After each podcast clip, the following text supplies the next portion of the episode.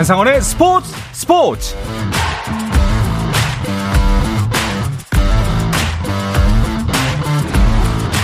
스포츠가 있는 저녁 어떠신가요? 아나운서 한상원입니다. 오늘 하루 이슈들을 살펴보는 스포츠 타임라인으로 출발합니다.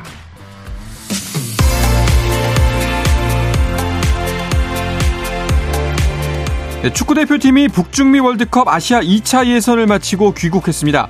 2차 예선의 최대고비였던 중국 원정을 3대 0 승리로 장식한 대표팀은 최근 A매치 5연승 행진을 이어갔고 올해 마지막 A매치를 마친 대표팀은 내년 1월 카타르에서 열리는 아시안컵 개막을 앞두고 다시 소집됩니다. 한편 일본 축구 대표팀이 B조 2차전 원정 경기에서 시리아를 상대로 5대 0 승리를 거두고 두 경기 10득점 무실점으로 2연승을 기록해 B조 선두를 달렸습니다.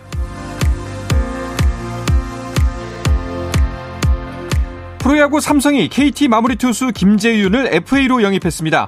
삼성 구단은 계약 기간 4년, 계약금 20억 원, 연봉과 인센티브 총합 38억 원 등 최대 58억 원의 조건에 김재윤과 FA 계약을 체결했다고 발표했습니다.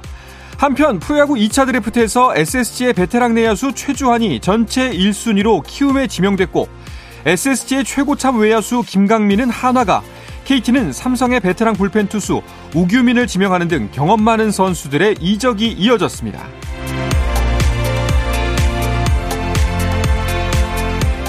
한국야구위원 KBO의 허구현 총재가 만장일치로 25대 총재에 재선출됐습니다. 지난해 3월 사임한 정지택 전 총재의 뒤를 이어 24대 KBO 수장에 취임한 허 총재는 2026년 12월까지 3년간 새 임기를 수행합니다.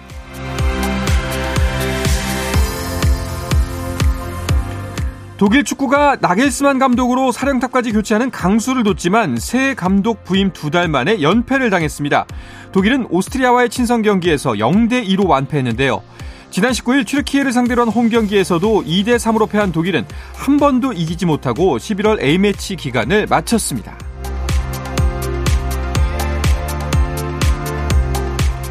미국 프로농구에서는 르브론 제임스가 NBA 사상 최초로 정규리그 3만 9천 점 고지를 밟았습니다.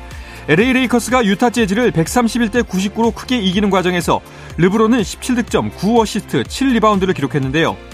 이로써 경기 전까지 38,995점을 넣은 르브론은 NBA 사상 최초로 3만 9천 득점을 달성하게 됐습니다.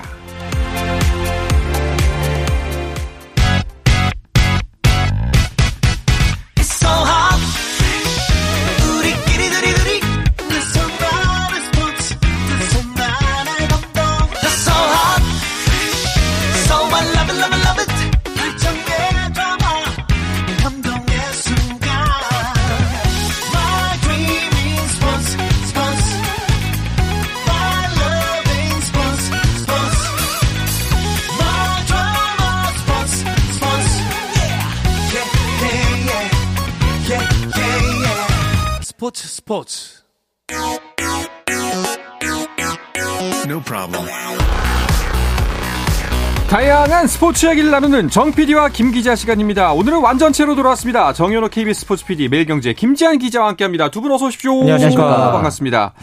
정현호 PD 이 시간에는 또 오랜만이에요. 맞습니다. 다른 시간은 뵀었는데. 지난주에는 이제 저희가 한국 시리즈 그렇죠. 소식을 전하러 왔었고 그 전에는 또 이제 개인적인 사정 때문에 음. 어, 자리를 비웠었는데 이제는 어, 수요일의 남자로 다시 돌아오도록 아, 그렇군요. 네. 수요일에 아빠. 네.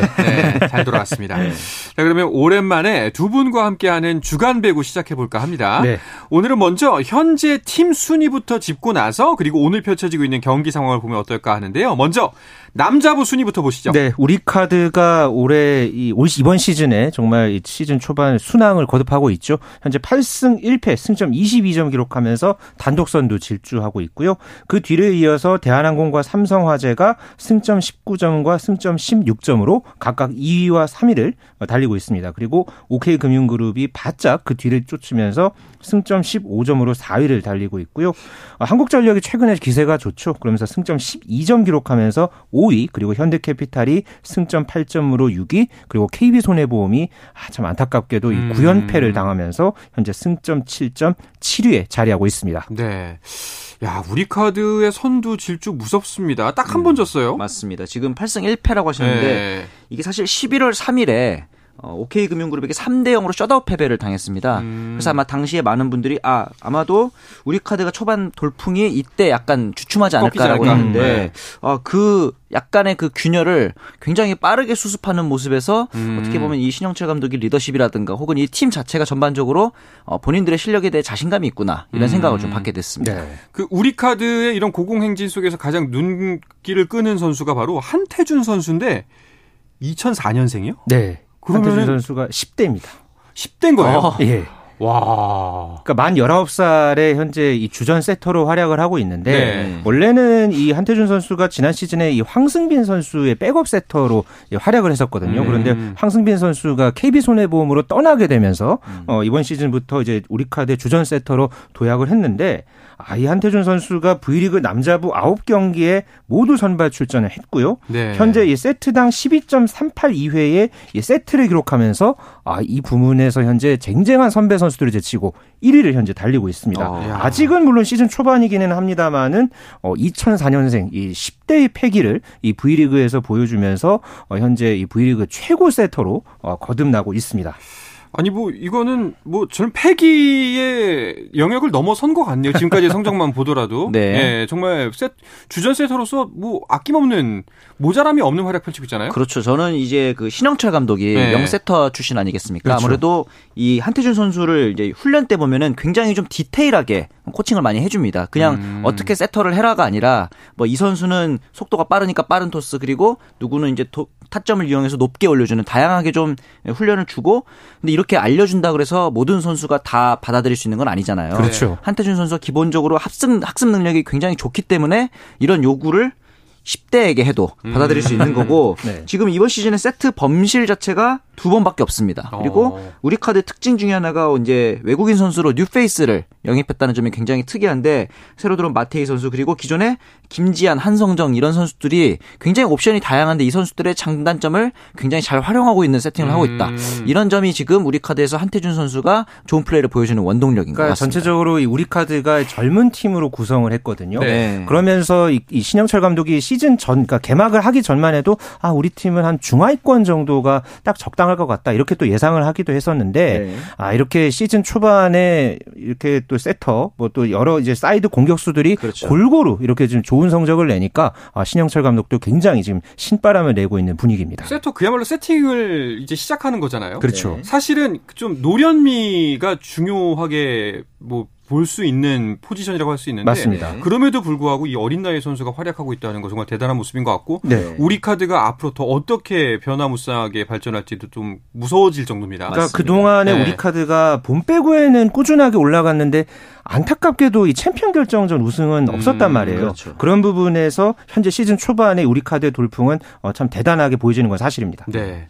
자, 그리고 순위표를 보면은 그 뒤를 잇고 있는 것이 대한항공입니다. 네. 근데 오늘 대한항공 OK 금융그룹과 경기를 펼치고 있죠. 네, 막 이제 방금 경기가 종료가 됐습니다. 아, 네. 네. 대한항공이 세트스코어 3대 0으로 아. OK금융그룹을 제압을 했는데 오늘 경기는 제가 봤을 때는 이제 초, 초반까지만 해도 굉장히 좀 비디오 판독도 많이 나오고 어, 접전의 경기였는데 어, 2세트 중반부터 OK금융그룹 선수들의 조금 범실이 좀 많아졌던 음. 점이 아마도 어, 셧아웃으로 경기가 끝난 원동력 이유가 아닌가 싶습니다. 그렇군요.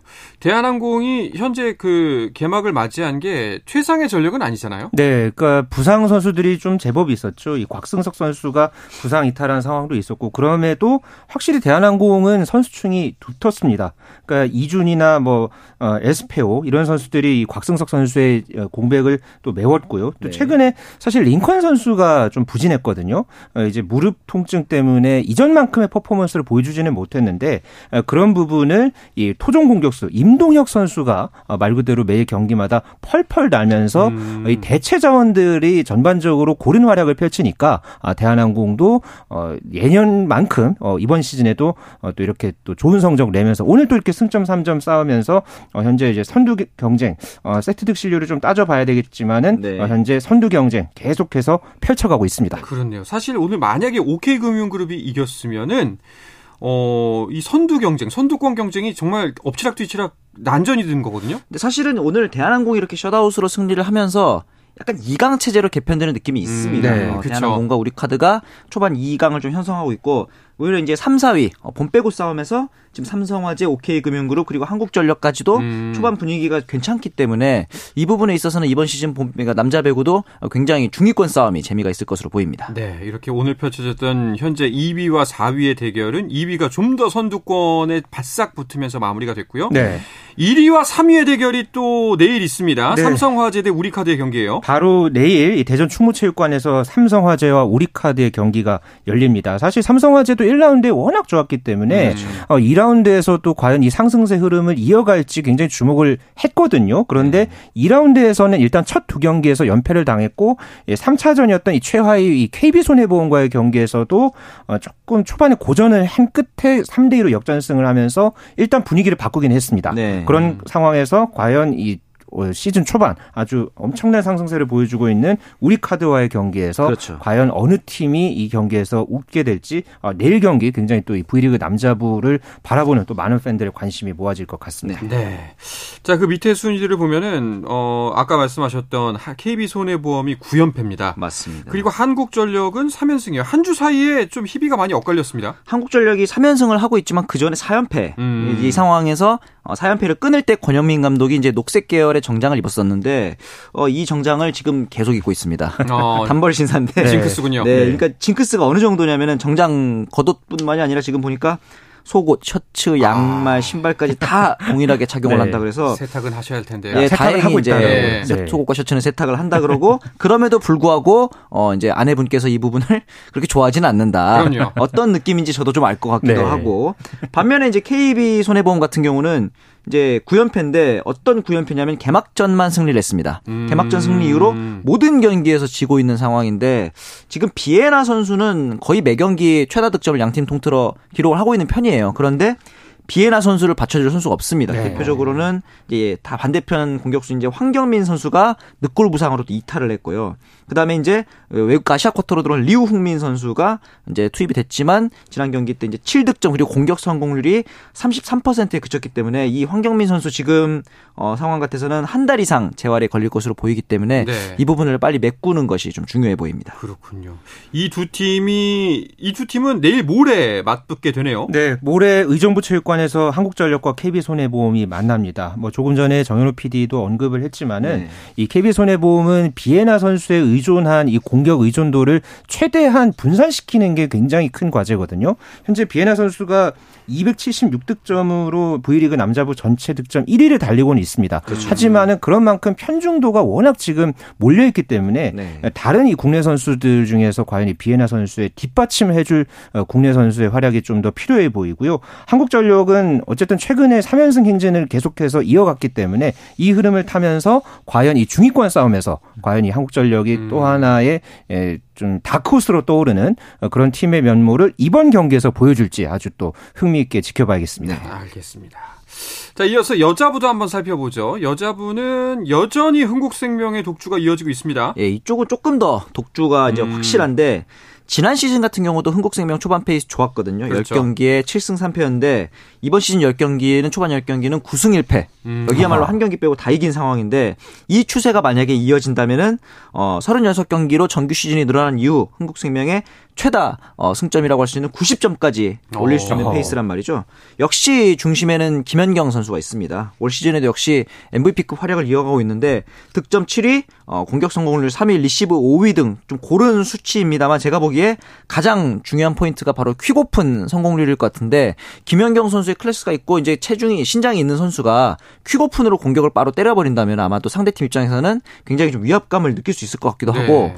여기에 더해서 어, 아본단자 감독도 좀 V리그에 적응을 한 것 같아요. 저희가 한번 음. 다루기도 했지만은 원래 이제 그 opposite hitter 출신인 레이나 도코쿠 선수가 이제 기존 센터진이 이제 부상으로 빠졌을 때 middle blocker로 다시 또 벤치 기용하면서 이제 좀 유연한 V리그에 대처하는 모습을 많이 보여주고 있기 때문에 조금 더 이 선수와 리그에 대한 적응도가 많이 높아진 모습을 보이고 있습니다. 네. 자, 일단은 흥국생명이 승점이 25점입니다. 나머지 네. 순위들도 한번 살펴봐 주시죠. 네, 현재 GS 칼텍스와 현대건설이 승점 17점, 나란히 어, 동률을 기록하면서 세트 득실에 따라서 각각 2위와 3위를 달리고 있고요. 정관장과 IBK 기업은행 그리고 한국도로공사가 4, 5, 6위 기록하고 있습니다. 그리고 페퍼저축은행이 지난 한 주 사이에는 승수를 아직 쌓지 못하면서 네. 2승 7패, 승점 5점, 7위를 어, 기록했습니다.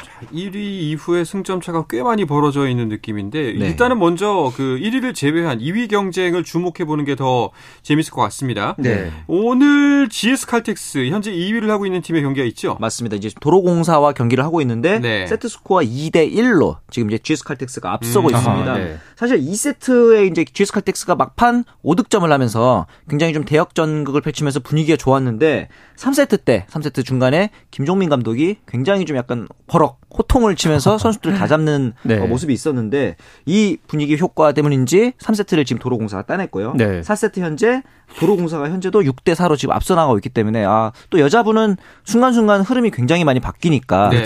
이 경기 풀세트 할 가능성도 저는 좀 높다고 생각을 그러니까 합니다. 시즌 초반에 여자부가 풀세트 경기가 많다는 말씀 드렸는데 네. 이 경기도 사실 GS 칼텍스가 3세트를 좀 막판까지 리드해 갔었거든요. 맞아요. 근데 이제 말씀하신 대로 이 김종민 감독의 이 버럭 효과가 네. 이 도로공사 선수들을 이제 각성하는 그런 결과 로 일단 3세트에서는 가져오는 데 성공을 했고요. 네. 어, 지금 도로공사가 4세트에서도 7대 6 한 점 차로 리드하고 있습니다. 네, 그렇습니다. 자, 그, 앞, 앞서서 이제 말씀드렸던 것처럼 아직 선두 그 흥국생명은 멀리 멀찌감치 달아나고 있고 네네. 2위 싸움을 보면 좋을 것 같은데 GS 칼텍스와 현대건설 2위 현재 2위와 3위의 대결이 일요일에 있습니다. 맞습니다. 지금 이제 승점표를 보시면은 4위인 정관장과 2, 3위들도 약간 벌어져 있기 때문에 제가 보기에는 이제 이 일요일 맞대결에서 이제 음. 승점을 많이 쌓는 팀이 1위 경쟁에 조금 더 한 발짝 다가갈 것 같고 음, 패배하는 팀 같은 경우에는 오히려 정관장이라든가 IBK IBK 기업은행의 추격을 받을 가능성도 그러니까 있습니다. 그러니까 현대건설이 사실 1라운드에는 좀 주춤했는데 2라운드 들어와서 이제 세터진이나 어 이제 공격들이 전반적으로 많이 좀 올라왔습니다. 네네. 그러면서 정관장과 IBK 기업은행 꽤 이 난적 팀들을 또 이기기도 했고요. 이 흥국생명과의 경기에서도 2대 3으로 아깝게 지면서 일단 승점 1점을 획득하면서 음. 분위기를 계속 지금 끌어올리고 있거든요. 네. 어 이번 경기가 현대건설 입장에서는 이 흥국생명과의 차이를 좁히면서 또 분위기를 또 끌어올리는데 굉장히 분수령 수령이 될 것으로 보입니다. 네, 확실히 명가가 갖춘 저력이라는 거겠죠? 그렇죠. 예, 네. 알겠습니다. 자, 이번 주 주간 배구는요, 이쯤에서 마무리하고요. 다른 스포츠 이슈들도 짚어보도록 하겠습니다. 그 전에 잠시 쉬었다가 돌아오겠습니다.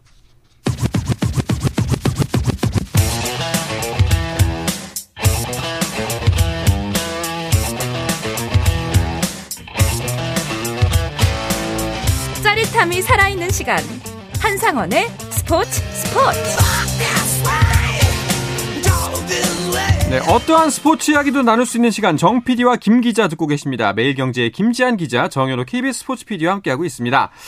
어, 일단 그 해외에 있는 우리나라 선수들 이야기를 좀 해볼까요? 네. 김하성 선수의 소속팀 샌디에고가 신임 감독 선임을 발표했어요. 네, 22일 우리나라 시간으로 마이크 실트 감독과 2년 계약을 했다라고 발표를 했는데 음. 실트 감독 같은 경우는 작년부터 시작 이제 샌디에고 고문으로 어, 재직을 하고 있었습니다. 그 전에는 이제 세인트루이스를 2018년부터 21년까지 지도를 했는데 부임 첫 해였던 2018년을 제외하고 매해 어, 팀을 포스트 시즌에 진출시켰기 때문에 어느 정도 이 가을 야구에서의 이제 승부력도 이제 음. 검증이 된 상태이기 때문에 아마 샌디에고가 win now를 계속 달리기 위해서 쉴트 감독을 선임한 것으로 보입니다. 사실 우리가 가장 관심 있는 거는 그거죠. 뭐 이제 감독이 바뀌었는데 김하성 네. 선수 영향이 있을까 없을까.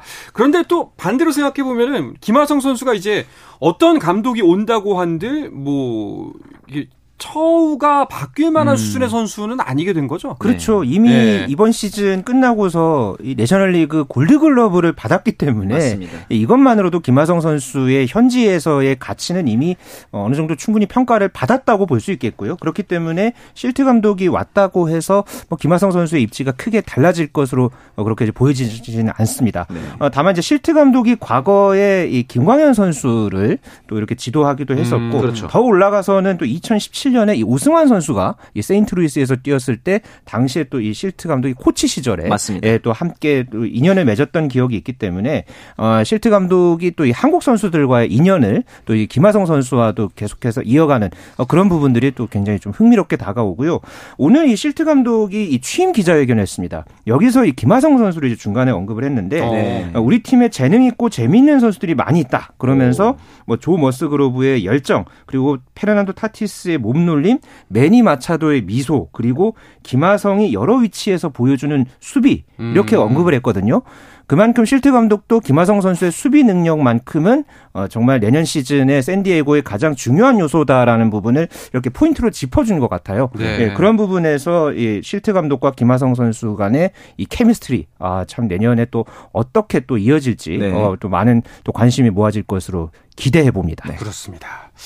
자, 그런가 하면은 MLB에 있는 우리나라 선수들 관련해서는 또 어떤 소식들 들려오고 있나요? 역시 류현진 선수의 거취도 아마 네, 많은 그렇죠. 분들이 궁금하실 것 같은데 일단 현지 매체에서는 토론토에 남을 것 같진 않다라는 예상이 좀 많습니다. 네. 내년에 이제 음. 토론토 선발진을 보면은 에이스인 케빈 가우스먼을 필두로 해서 호세 베리오스, 크리스 베쉿, 기쿠치 유세이 그리고 알렉 마누아 정도로 이제 형성이 될 것으로 대부분이 예상을 하고 있어요. 그렇다면은 류현진은 어디로 가느냐?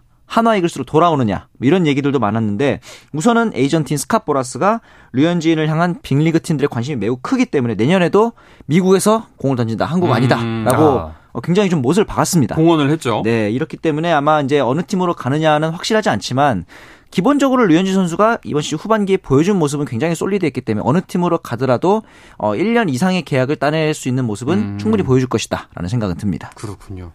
그런가 하면은 이제 올해 이 네. 내년 시즌부터 MLB에서 볼 가능성이 매우 매우 높은 이정우 선수 관련 소식은 없나요? 네, 이정우 선수 관련해서는 계속해서 이 차기 행선지에 대한 음. 그런 보도가 어, 잇따랐습니다. 뭐 어제 같은 경우에는 MLB 네트워크에서 이정우 선수를 향해서 이 샌프란시스코 자이언츠하고 뉴욕 양키스가 관심을 보인다. 아, 이렇게 보도를 했거든요.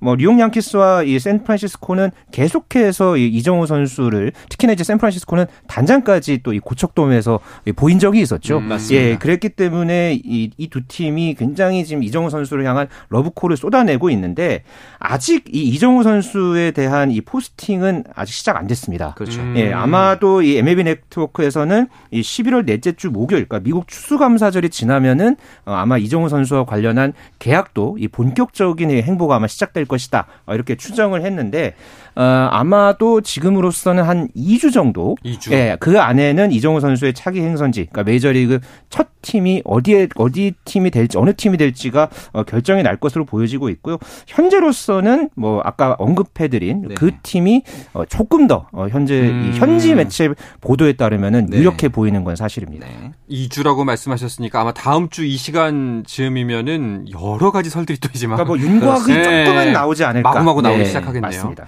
자, 그런가 하면 이정우 선수의 동생의 남편 예, 고우석 LG의 네. 고우석 마무리 마무리를 맡고 있는 고우석 선수도 LG 조건부 승낙을 받고서 메이저리그에 도전하겠다라고 네. 하네요. 그렇죠. 포스팅이라는 건 기본적으로 약간의 이정료를 받고 선수가 이적을 하는 시스템이라고 볼수 있기 그렇죠. 때문에 이 이정료가 LG 트위스 입장에서 좀 만족스러운 금액이어야 선수를 보내줄 수 있다. 왜냐하면은 올해 우승했고 내년도 우승을 노리는 LG 트윈스 입장에서는 팀의 마무리를 잃는다는 것이 본인이 이제 어떻게 보면은 팀 입장에서는 선수의 미래도 중요하지만 팀의 성적도 중요하니까요. 그렇죠. 네. 그러면서 너무 헐값에 보내주는 것은 선수를 위해서도 바람직하지 않죠. 왜냐하면은 어, 이 선수가 기본적으로 어느 정도의 대접을 받고 가야 음. 그 메이저리그 구단에서도 대우가 조금 더 좋기 때문에 이런 부분도 있을 거고 여기다가 지금 LG에 있던 이종범 코치도 미국에 간다 그래서 어, 집안 전체가 그렇네요. 네, 미국에 맞네요. 가는 거 아니냐 네. 이런 얘기도 지금 나오고 있고 고우석 선수의 진출 많은 분들이 약간 의아해했었는데 저는 가서 좀 이제 심기의 일전에서 회복을 할 수 있는 음. 그런 기회가 됐으면 좋겠습니다. 와, 고우석 선수 입장에서는 장인까지 오는 건 좀, 네, 형님까지는 네. 뭐 참을 수 있겠지만, 그렇군요. 네. 자, FA 시장이 이제 어떻게 돌아갈지 정말 매주 매주 어마어마한 소식들이 들릴 것 같은데요. 네. 그 와중에 먼저 대형 계약이 벌써 하나 나왔습니다. 네, 이번 메이저리그 첫 번째 FA 대형 계약이 나왔습니다. 네. 이 필라델피아 투수인 에런 놀라 선수가 어, 계약 규모 1억 7,200만 달러에, 그러니까 우리 돈으로 약 2,200억 원에 와. 어, 잔류하기로 결정했는데요. 사실 이 놀라를 향해서 이 같은 지구의 애틀랜타가 조금 어느 정도 입지를 보였거든요. 아하. 그런데 놀라가 어, 9시즌 동안 이뛴이 필라델피아와 말 그대로 의리를 선택했습니다. 네. 에, 그러면서 필라델피아도 그에 맞춰서 어, 굉장히 놀라운 수준의 계약 규모를 어, 이제 제시를 한- 음. 하면서 어, 이제 잔류를 시킨 것으로 보여지고 있고요. 아마 이 계약을 이제 시작으로 해서 아, 한주 사이에 아, 여러 그 계약들이 있을 것으로 어, 현재 추정이 되고 있습니다. 아마 다음 주 이 시간에는 좀 더 많은 그런 FA 관련한 어, 소식들을 전해드릴 수 있지 않을까 네, 예, 네. 기대해 봅니다. 이번 FA 뭐 가장 큰 관심사는 누가 뭐래도 오탄이죠. 그렇죠. 오타니 선수 같은 경우는 워낙 계약 규모도 클 것으로 예상되기 때문에 음. 어, 달려들 수 있는 구단이 많지는 않습니다. 그 중에서도 이제 오타니 선수가 우승권에 있는 팀 그리고 가급적이면 미국 서부의 날씨 좋은 팀 이렇게 그렇죠. 어, 밝혔기 때문에 지금 LA 다저스가 제일 유력한 어, 음. 후보로 꼽히고 있고 이어서 이제 포스팅 1순위라고 볼 수 있는 야마모토 요시노부 선수가 있습니다. 이 선수 역시도 금액이 굉장할 것으로 보이기 때문에 아마 뉴욕 양키스의 pinstripe 유니폼을 입을 가능성이 제일 높다 이렇게 점쳐지고 있는 상황입니다. 알겠습니다. 자, MLB 소식은 이쯤에서 정리할까 하고요. 2042님께서 문자 남겨주셨는데요. 아니, 왜 축구는 안 다루는지요? 매우 매우 섭섭합니다. 한상원의 스포츠 스포츠 파이팅! 했는데, 저희가 목요일에 해외 축구 소식, 그리고 금요일에 K리그 소식을 전하고 있습니다. 그러니까, 목요일과 금요일도 틀어주세요. 자, 라디오 스포츠 매거진 프로그램계의 원조 맛집입니다. 저희 네. 스포츠 스포츠 많이 사랑해 주시기 바랍니다. 네. 자, 뭐 토니스 얘기도 살짝 짚어볼까 합니다. 이제 시즌은 다 마무리하고 다음 시즌 준비하는 종목들이 있는데 그 중에 하나가 테니스예요. 네, 테니스의 세계 랭킹 1위 선수죠. 이 노박 조코비치가 아, 이 ATP 파이널스에서도 우승했습니다. 그렇죠. 어제 끝난 에, 단식 결승에서 이 이탈리아의 세계 랭킹 4위죠. 이 야니크 신네르 선수를 2대 0으로 완파하면서 대회 2연패를 달성해냈고요. 이번 시즌에 조코비치가 메이저 3승 달성했죠. 음. 그리고 이번에 ATP 파이널스까지 우승하면서 400주 동안 통산 세계 1위를 지키는 데 성공했습니다. 아, 이 기록이 이 2위 선수가 이 로저 페더러의 310주거든요. 네. 페더러는 은퇴를 했기 때문에 당분간 이 조코비치의 400주 1위 기록은 아, 말 400주. 그대로 이 전설과 같은 네. 기록으로 남을 것 같습니다. 네. 자, 또 마무리한 종목 골프가 있습니다. LPGA 투어도 최종전을 치렀고 우리나라 선수가 우승을 했습니다. 그렇죠. 양희영 선수가 이제 합계 27언더파로 우승을 차지했는데 그 전까지 이제 PGA, LPGA 투어에서 태국과 한국에서 열릴 때만 우승했기 때문에 음. 미국 본토에서의 우승이 처음입니다.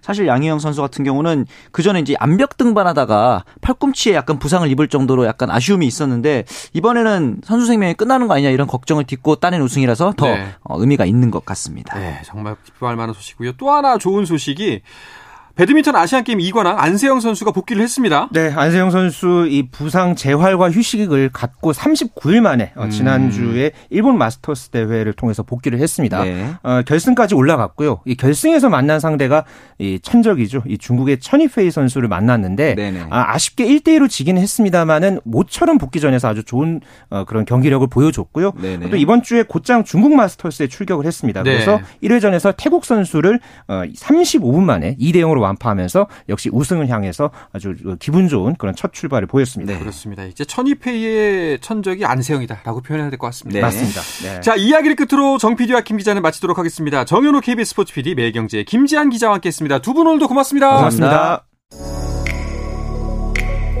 네, 내일도 저녁 8시 30분에 뵙겠습니다. 한상원의 스포츠 스포츠.